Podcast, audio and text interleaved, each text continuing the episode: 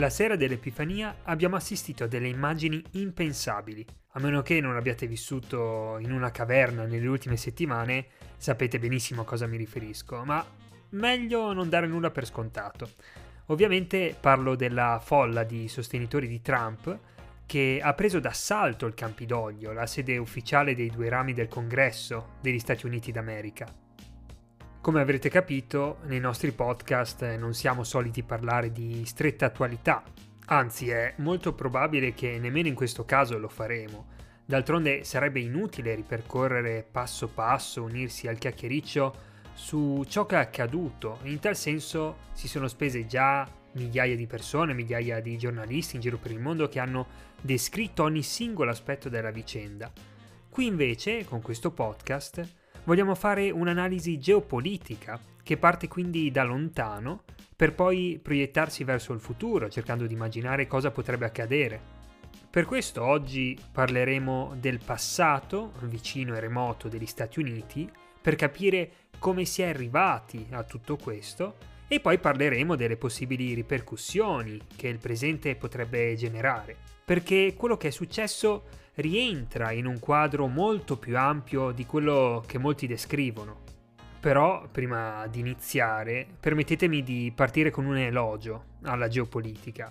La disciplina, se si può chiamare così, alla fine sono diverse le definizioni che vengono date, che trovo più soddisfacente, quella che forse meglio si avvicina alla comprensione del mondo per quello che è. E questo lo dico perché molti, dopo l'assalto al Campidoglio, hanno detto che era una tragedia enunciata, e su questo posso essere anche in parte d'accordo, ma per molti è Trump l'indiziato numero uno, colui che ha creato il clima ideale affinché una folla di rivoltosi assaltasse il Campidoglio. Ma la colpa non è di Trump, se non in minima parte. Niente di tutto questo sarebbe potuto accadere senza il rancore dilagante tra le varie fasce della popolazione. Trump è stato generato da tutto questo, non viceversa. Lui ha cavalcato il malessere insito nella società americana e in alcuni casi l'ha pure alimentato. Ma capiamoci, un candidato non prende milioni di voti se non dice alle persone ciò che vogliono sentirsi dire. Cerchiamo però adesso di entrare nel merito dell'analisi geopolitica. Ho già detto che la situazione non è dipesa solo dall'ingombrante personalità di Trump, ma soprattutto dalle enormi divisioni insite nella società americana. Divisioni che sono descritte a più riprese da diversi analisti geopolitici. Tra tutti mi vengono in mente le analisi di Dario Fabbri per Limes o quelle di George Friedman per Geopolitical Futures. Entrambi descrivono da anni le crepe interne alla società americana come possibili prodromi di tempeste in arrivo. Ma quali sono queste divisioni insite nella società americana di cui parlano questi analisti geopolitici? Occorre, prima di spiegarlo, fare una piccola premessa, ovvero che le tensioni riguardano soprattutto i bianchi americani. Le questioni razziali che coinvolgono gli ispanici o i neri spesso occupano la facciata, ma dietro di essa c'è una competizione tra i vari canoni culturali, rigorosamente bianchi. Fatta questa breve premessa, vediamo ora effettivamente come si dividono questi ceppi, questi canoni culturali, nelle diverse regioni del paese, che comprendono le due coste, il sud e il Midwest. Una divisione perfettamente spiegata in un articolo di Dario Fabbri intitolato La tempesta dentro. Partiamo dalle coste, che ospitano la popolazione abbiente, la popolazione post-storica, che vive una condizione quasi europea, dedita all'economia e al benessere. Questi abitanti delle coste sono i primi beneficiari della condizione imperiale degli Stati Uniti e ignorano quasi totalmente il peso sopportato dall'entroterra della popolazione, anzi quasi lo guardano con disprezzo, lo reputano povero e arretrato. E parte di questo entroterra è proprio il sud, dove troviamo la parte di popolazione invece che ama definirsi più americana delle altre. Sono orgogliosi i cittadini del sud dello status imperiale. Non a caso è proprio da qui, da questa regione, che arriva la maggior parte di volontari per l'esercito americano. Vogliono custodire la loro diversità, sono legati al mito della Confederazione.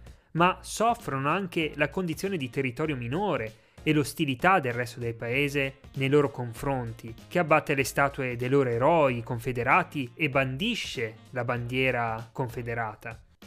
Terzo e ultimo canone culturale, non certo per importanza, è quello dei bianchi del Midwest. È la regione che ospita il canone che domina il paese.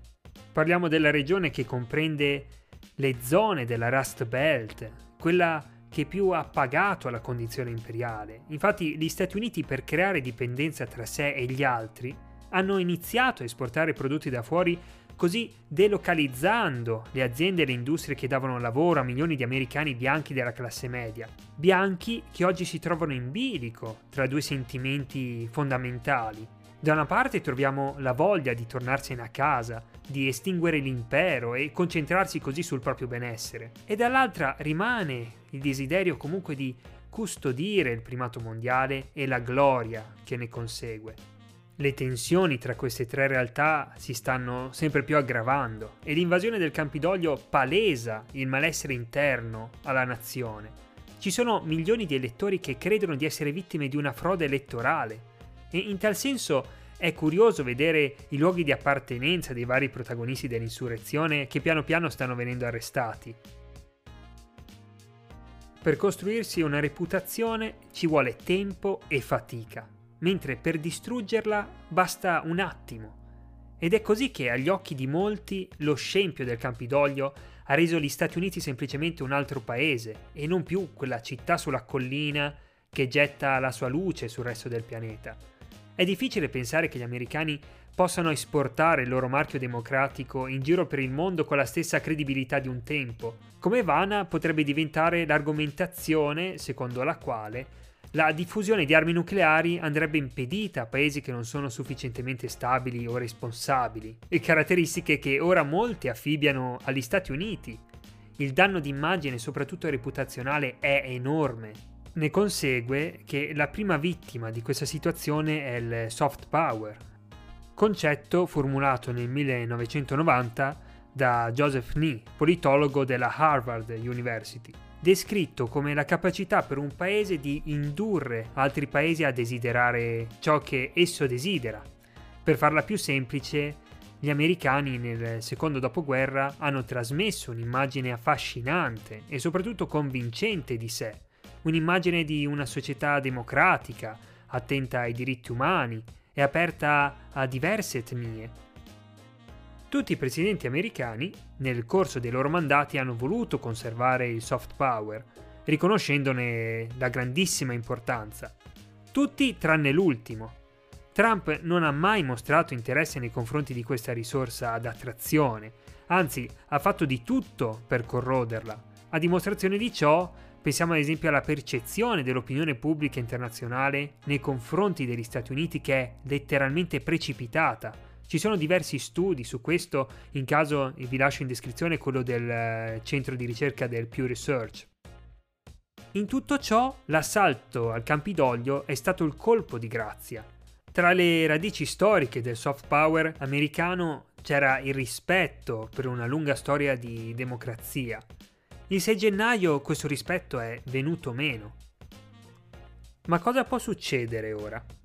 Ho letto in molte analisi che oggi a Teheran, a Mosca, a Pechino si festeggia, che si apre per gli avversari degli Stati Uniti una fase di maggiore libertà d'azione, ma non ne sono particolarmente convinto.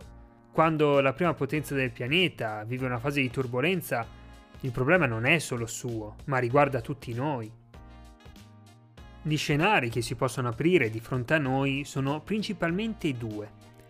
Nella prima possibilità vediamo gli Stati Uniti che cercheranno di risolvere il malessere interno concentrandosi su di sé, quindi affrontando di petto il problema, distogliendo l'attenzione dal resto del mondo e lasciando così effettivamente spazio ai loro contendenti. Nel secondo scenario, invece, gli Stati Uniti sfogheranno le tensioni interne fuori. L'ira verrebbe così rovesciata sul pianeta, e questo vorrebbe dire guerra, perché si sa, nulla unisce di più di un nemico comune. La stessa storia americana ci insegna che gli Stati Uniti hanno adottato entrambi i metodi in situazioni simili. Pensiamo ad esempio allo scoppio della guerra civile americana e dopo la prima guerra mondiale, quando hanno preferito abbandonare i teatri internazionali per sanare le ferite interne che rischiavano di spaccare il paese. Mentre ad esempio con lo scoppio della guerra in Vietnam e l'invasione dell'Iraq nel duemilatré decisero di portare fuori il malessere che li ammorbava. È difficile dire oggi quale sarà la loro scelta in futuro, anche se personalmente penso che sia preferibile per loro sfogare altrove le tensioni anziché rischiare dei veri e propri sconvolgimenti interni. Altri ancora hanno ipotizzato l'inizio di una fase che porterà a un mondo post-americano, che diverrebbe tale non a causa dell'inevitabile ascesa di altri, ma a causa di ciò che gli Stati Uniti hanno fatto a se stessi, un suicidio in piena regola che darebbe inizio a una nuova epoca storica. Personalmente sono scettico nei confronti di questa prospettiva, perché se avessi un nichelino per ogni volta che gli Stati Uniti sono stati dati per spacciati sarei ricco, e penso che gli Stati Uniti sopravviveranno alla tempesta.